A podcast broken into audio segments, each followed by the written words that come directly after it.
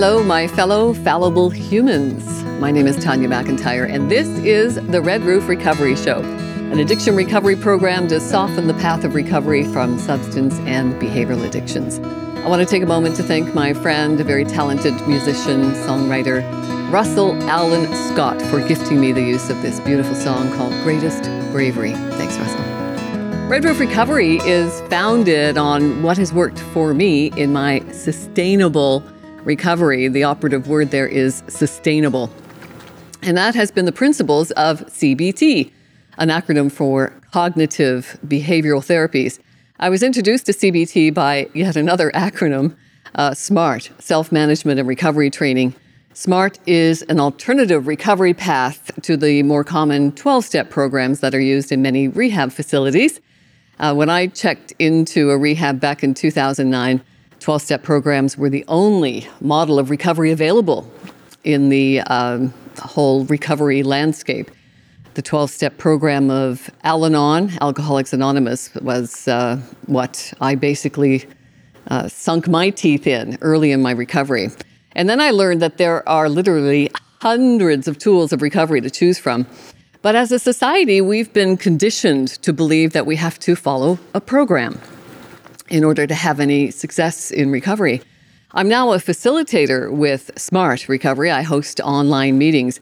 And a lot of people are attending those meetings to attain what is called a verification form, which they need for either their employer or their parole officers. 12 step programs at one time were the only game in town for many years. So it's nice to see programs like Smart cropping up in the field to offer a more secular approach to addiction recovery, more evidence based. On today's episode of Red Roof Recovery, I'm grateful to have my partner and best friend with me.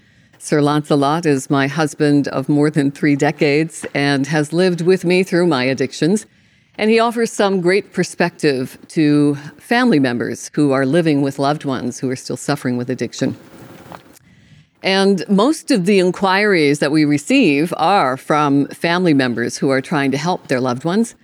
And the sad reality is that there's very little you can do as a family member to help your loved one, except to help yourself.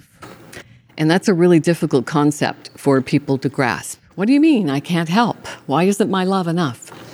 But all you can do, there's great power in knowing that the only thing we can control in life is ourselves.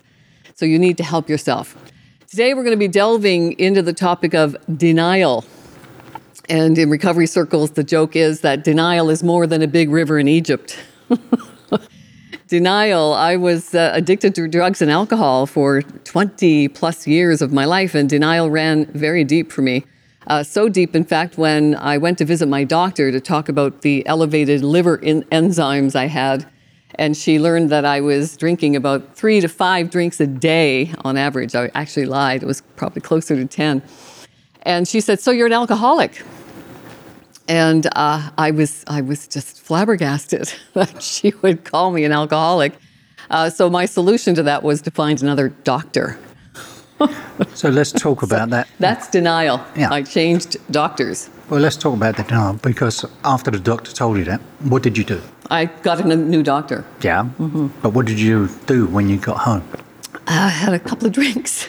and you phoned, and you phoned your friends. Oh, I found yes, thank you. I phoned my friends. And what did uh, looking they say? for confirmation bias, of course, right? And they said the same as you. Well, yeah, because I was hanging around with people who all suffered with substance use disorder, alcohol use disorder, uh, you know, my suppliers were some of my best friends. So we were all uh, traveling in the same boat. Yeah. Mm-hmm. So we've had this conversation when you were going through your throes.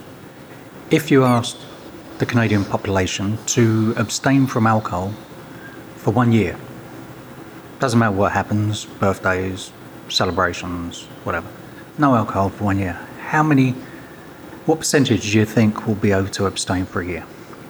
Because I'm thinking it's pretty low. Probably pretty low. Mm-hmm. And actually, that's what that was one of my aha moments. Many years later, after the doctor encounter, uh, we were in Spain, and one of my friends in Spain, after the Christmas um, overindulgence of you know food and booze and everything, mm-hmm. uh, she said we met for our normal imbibing in mid afternoon, the siesta, and uh, she was having a soft drink. And I said, What? You're not having a drink? And she said, No. She said, I'm having a dry January. I do it every year. And I said, That's a great idea. I'll join you. I couldn't even last the day. So then I knew that I no longer had control over this. It was controlling me. So you couldn't deny it any longer. It, well, I still uh, managed to deny it. What we arrived in Spain 2007. I didn't seek help until 2009. So yeah, there was still still some denial but there, running. But there must be a certain amount of uh, dissidence going on in your brain, as in. I think it started with the dry you, January, realizing I couldn't even last the day because uh, you know I didn't have a reason to stop before. I was managing my addictions quite well through, you know, I didn't lose stuff that my friends were losing. I never lost my family, never lost a job, never lost a vehicle. Uh, so I was one of the lucky ones. Didn't end up in jail for driving drunk or killing someone while driving drunk. Yeah, you were very lucky. I was very, very lucky. Mm-hmm. In SMART, uh, self management and recovery training, uh, the alternative to 12 step programs, you can find them at smartrecovery.org. They have something called stages of change.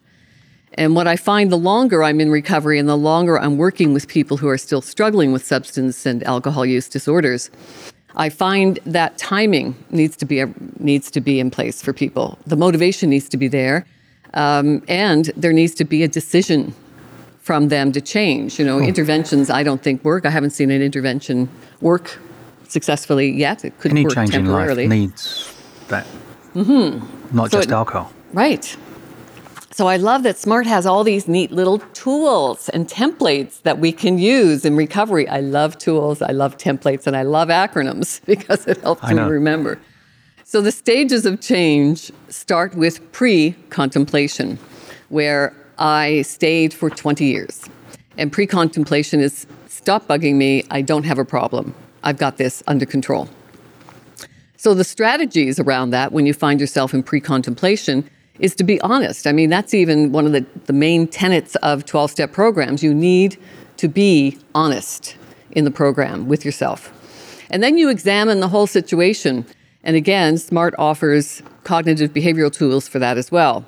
Uh, cognitive being thinking, and then, of course, the behavior is the actual behavior, actions, uh, the consequence of the thoughts lead to our behaviors. And then attending meetings, smartrecovery.org, uh, like everybody, everything migrated to Zoom uh, during the pandemic, and a lot of the meetings are still on Zoom. So you can access online meetings 24 7. And then a lot of the in person meetings are available now. We're doing two weekly here in Goderich, and the one I initially started in the Waterloo region of Ontario. Uh, that's uh, back up and running now at the Kitchener Community Centre. And Smart Recovery has a fantastic app. I just love the app. They've done such a great job on that app. And you can access meetings from the app. Um, so uh, do a search on your phone for Smart Recovery. And uh, you can uh, find meetings, just uh, put in your postal code, and also daily motivation, which I love, and the toolbox. You can access a lot of the major tools that we talk about at meetings um, from this app. So get the Smart Recovery app. Highly recommended. The next stage of change, oh, and then the tools, of course, you can use in pre contemplation, a variety of them. Um, the hierarchy of values, where you define what it is that you want in life. I mean, how often have we actually sat down to think about what do I want? It's just it's unheard of. It's not something that we're encouraged to do. No. Who do you think you are? What do you mean, what you want? You are on this planet to provide and perform, especially if you're a parent. I'm 63 and I still don't know what I want. and it goes fast. It goes very fast. Mm-hmm. So sit down with a piece of paper and a pen and write down what do I want? What am I doing about it? How do I feel about what I'm doing about it? Uh, SMART is all about helping us direct rational analysis inward so we can bring forth some of this contemplative stuff that kind of stays stuck inside of us. We, we're not encouraged to bring it out. So, directing rational analysis inward uh, prevents us from, I think, uh, reacting inst- We learn how to respond instead Respond of react. Respond instead of react. I had a lot of com- compulsive reactions happening in life that I started to address. not, not only after, once I got my addictions in check, then I could look at uh, the other things that I wanted to fix in my life, like compulsive reactions. Yeah, you've mellowed out quite a bit. Thank you. Uh, yeah, I've worked hard at that. Thanks for recognizing that. I appreciate it. thanks. Can't can't really fail to notice. And thanks. Thanks for sticking around. You know, you are, I give you all the credit It's for this marriage. Thank you. It's never been boring. I love you and I really, really like you. Thanks. So the next stage of change is contemplation. So I think I want to change, and we're being a little ambivalent. You know, we're on the fence. We're not really unmotivated or in denial, but eh, not really ready to make the commitment. So then we need to get some clarity around the situation. And what hap- what helps with clarity is contemplation. It's one of my favorite words. Go contemplate. Talk to your friends and family. Friends and family can sometimes um, learn communication skills that will help loved ones seek recovery sooner than later. So instead of the blame, shame, complain um, situation that we all seem to fall into with heightened emotions around communication when people aren't behaving the way we want them to behave, we can get sucked into that vortex of unproductive dialogues, which doesn't help. Well, as we've said before, um, that's a very difficult conversation to have it is because of our learned experience when someone's in denial that they've got a, a problem with addiction and you bring up that maybe you need to look at this, then there's normally quite a violent reaction. Mm-hmm. So you learn to keep quiet. yes.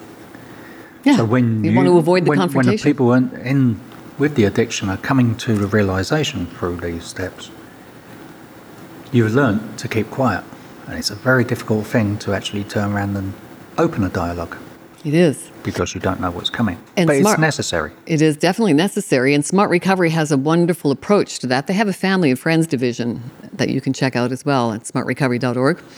And in Family and Friends, they offer a template to approach these difficult conversations with your loved ones or anybody, really. And it's another acronym. and this one is PIUS, P I U S, the P being keep it positive, the I means keep it about I, I, I, a lot of I statements, not, not you, you, you. It's all about you. And the U is for understanding, so you want to express that you understand where the other person is coming from. And ideally, if you can repeat back to them exactly what they said, word for word, all the better. And then the S is sharing the responsibility of the situation, but also being, you know, I think it's it's important to stand strong when drawing, and I don't like the word boundaries. I prefer to think of it as a, a, a mutual respect line that we're drawing with each other.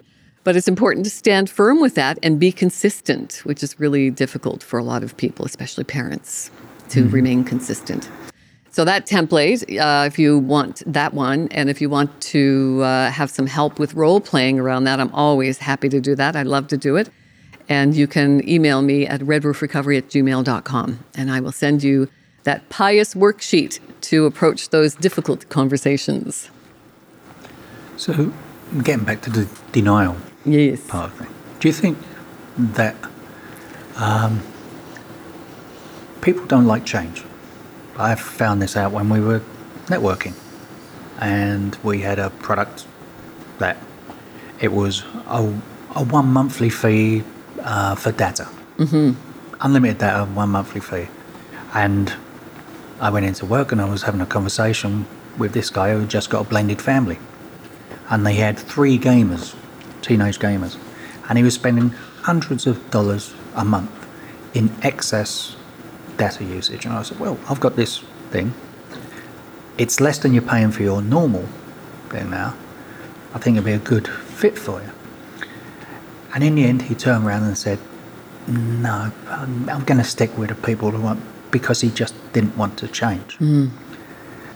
It's quite a paradox of life, isn't it? That we we resist change because we get so comfortable Yeah. in those comfort zones. So do you think the denial part is because you don't want to change. So if you deny it, you don't have to change. Yeah, absolutely. Don't have to do the work. And a lot of my mentors, you know, they, there's a lot of commonalities in recovery field with people who are dealing with people in addiction. Is that the, the reluctance to change runs deep, and it's all to do with motivation. You need to be motivated to change. And the problem with addictions is that we we have created a, a dysregulation of our ability to pr- process certain chemicals in our brain. Our brain is a chemical organ. It functions on about 80 different chemicals swirling around in there.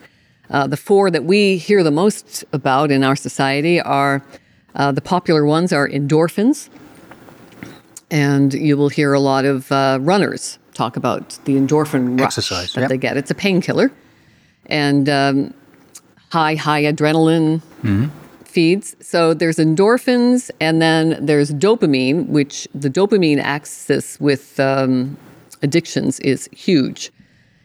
Dopamine is the motivation chemical.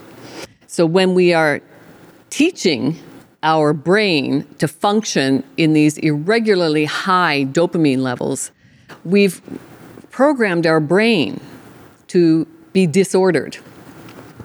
And that chemical, uh, that, do- that dopamine reward axis for sure in addictions is huge, which is why uh, methadone programs for uh, recovery are not effective because the dosage needs to be monitored throughout the door the day because you know we process dopamine differently when we are uh, disordered in our brain with addictions. And that level needs to be not only monitored but maintained throughout the day. So somebody gets a dose of dopamine at nine o'clock and or do, a dose of um, methadone methadone at nine o'clock in the morning uh, by five or six in the evening, that level has now petered out to where they are jonesing big time. But aren't you just substituting one hit for another? Like, are are they? Do they affect you differently? Like the the drug of choice, be it heroin or crack or whatever. Well, And- if you listen to people who deal uh, primarily with addictions, psychiatrists who deal primarily with addictions, they say an addiction is an addiction is an addiction. It doesn't matter if it's gambling or internet gaming or pornography. Yeah, but you can't get a methadone shot to stop shopping. No, that's true. So, what I'm saying is, aren't you just substituting your heroin addiction methadone addiction? Well, there is that there is that train of thought because it's it's it's also kind of a life lifelong uh, sentence as well. But we're getting off topic, and we've only got ten minutes left, as we do. How right? unusual for us. I know. So again, if you, if you, I've got another little nifty template uh, to get your daily dose. We've got a feel good pharmacy inside of us, and we can activate our chemicals, uh, those helpful chemicals of endorphins and serotonin and oxytocin and dopamine. Uh, we can do it uh, with different actions and, and behaviors naturally. So I'm happy to send that to you as well. Redroofrecovery at gmail.com. So now we get in the preparation stages of change as we are contemplating whether or not we need to seek recovery to overcome addictions. And the next one, after pre contemplation, contemplation, then there's preparation. So now I know I need to change, but how do I do it? So for me, the preparation stage was I was so drunk one night, uh, clearly seeking help, decided that I need needed help, and I was online looking at all the different options. And when I got up the next morning, uh, dragging myself around, hungover, and uh, topping up my coffee with whatever Bailey's Irish cream, I got a call from Anthony at Serenity House. He said, Oh, hi, Tanya. It's Anthony at Serenity House. Oh, hi, Anthony. Uh, Serenity House. Oh. He said, Yeah, you emailed me last night asking for help. And you can remember. I couldn't remember. But I was definitely, that's, that's definitely the preparation stage. I knew I needed help, wasn't sure how, how to do it, so I reached out online for someone to help. So, considering my options, uh, taking the small steps, that was certainly a small step for me to reach out, send an email to somebody who might be able to help. And then looking ahead instead of backwards. Uh, so that's huge, right? Because our mind is uh, a computer processor that is just keeping memories for us. And that's why we're processing yeah. 60, 70,000 thoughts a day that are all about what's happened in the past. It's an and accumulation of data. It is. It is. Uh, so we need to l- learn how to look ahead. You know, I can't go back and create a new past, but I can start from today and create a new f- future. And again, some of the tools that uh, SMART offers risk rewards, cost benefit analysis. Uh, that's what we did with you every week to convince you to retire sooner than later. Yay! I love the cost benefit analysis. The what? And here we are. And here we are. Uh, there's a change plan worksheet. Fantastic, smart. Um, and that's a SMART goal worksheet, change plan worksheet. So that's another acronym when we're planning goals. Uh, Lance hates acronyms. That's why I'm laughing every time I see, say acronym. So setting SMART goals is uh, you make them specific, you make them um, measurable, you make them attainable, uh, realistic, and time bound. So that's a SMART goal acronym. So you update your change plan based on that SMART goal. And urge management, uh, huge because of that dopamine reward axis, right? So now our dopamine levels have fallen.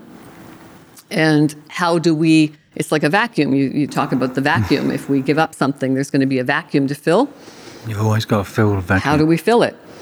Well, we've got feel good pharmacy of chemicals rolling around in our body that we can use just by doing different activities naturally, drug free. So, learning how to do that naturally, get the mm-hmm. dopamine mm-hmm. levels um, revving up naturally without the drugs and alcohol or other behaviors that are giving us those uh, irregular dopamine boosts.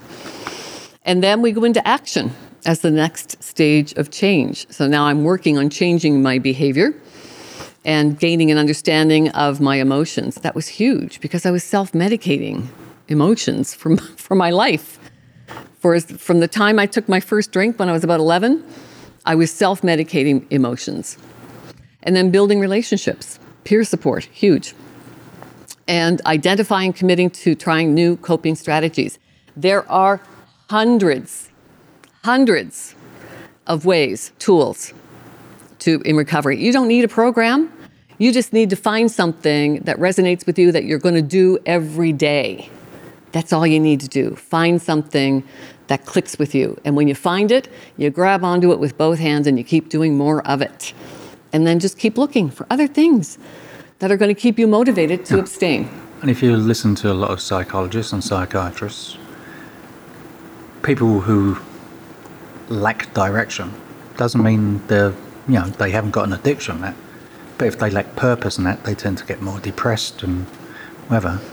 So these tips and tools work for everyday people. Absolutely. People without addictions. Yeah. I always say it's not just for addictions, it's for life. Yeah. It's life management tools. And then comes the next stage of change, which is maintenance. I'm committed to sticking with abstinence. So, in 12 step programs for eight, nine years, I was relapsing every couple of years. I'm happy to say, since I became a facilitator with SMART in 2018, I have managed a sustainable recovery. I have abstained from drugs, alcohols, harmful substances, and behaviors. So there's a lot to be said about this for me, but it doesn't work for everybody. And that's the key. Hundreds of tools to choose from. Find what works for you and then do more of it because there's lots to choose from.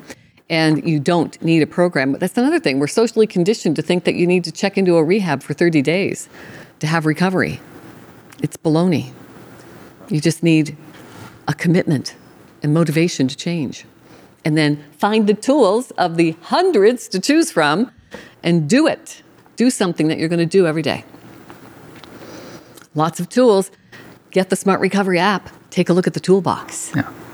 Well, society program, program, programs us to, to look at things, like you say. Mm-hmm. We were told that 30 days was the, the minimum for a recovery program. Now you're into 45 and 60 days. I know. And the success rate, as one person said, what is the success rate in addiction?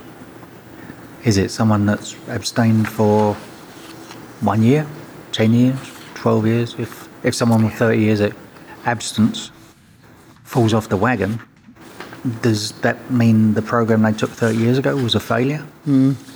You know, it's a very hard thing to put a metric Absolutely. on. Absolutely. When people ask me, so what's your success rate? It's, it's as successful as you want to make it. Yeah. And then finally, the, uh, the final stage of change is exit. I'm moving on with the rest of my life. Um, in SMART, we say, we don't want you here for life. we want you to get on with your life. We want you to design a life you love and that you don't need a vacation from. So you've adopted a new normal and a healthy self image. You attend meetings to maintain motivation to sustain your abstinence. And then keeping up with uh, the, the hierarchy of values, asking and answering those three questions on a daily basis. I tell you, magical stuff. Speaking of magic, you are amazing. Thank you so lots a lot for being here. Thanks for being my partner in life. You're welcome. It's enjoyable. Thank you. And thank you for being part of this show.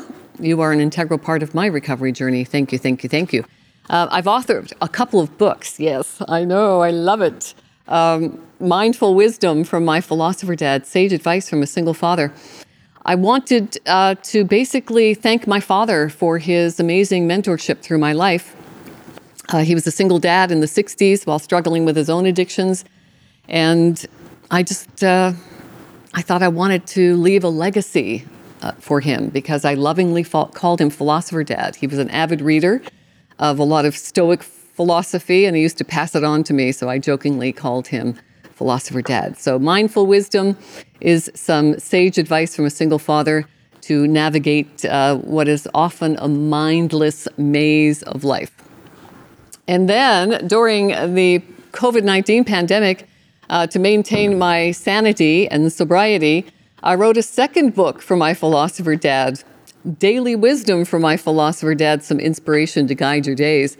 This one I set up as a journal because journaling for me has been life transformational. So this one is set up with an in- inspirational saying every day. A lot of them came from my dad. Um, a lot of them came from my life experiences and a lot of timeless wisdom that has been passed on to me from countless mentors in my life. Uh, mentorship has always been huge for me in life and in recovery. It's actually one of the reasons I resonated with SMART Recovery, uh, smartrecovery.org. SMART was uh, founded in Mentor, Ohio in 1994. There are no coincidences in life, for sure. So, this is a fantastic daily journal and with inspirational messages. And I want you to not only buy this book, which you can get at amazon.ca because I'm Canadian, and also at the famed town square, Goderich, uh, Fincher's in the Square in Goderich, Ontario. They're now carrying my books too. Thank you. So, uh, read the daily message. Spend a few minutes of contemplation. Write your intentions for the day. Uh, in my lifetime, I know that words are powerful, uh, but language is subjective. So, how is the language making you feel? Uh, contemplate, write your intentions for the day.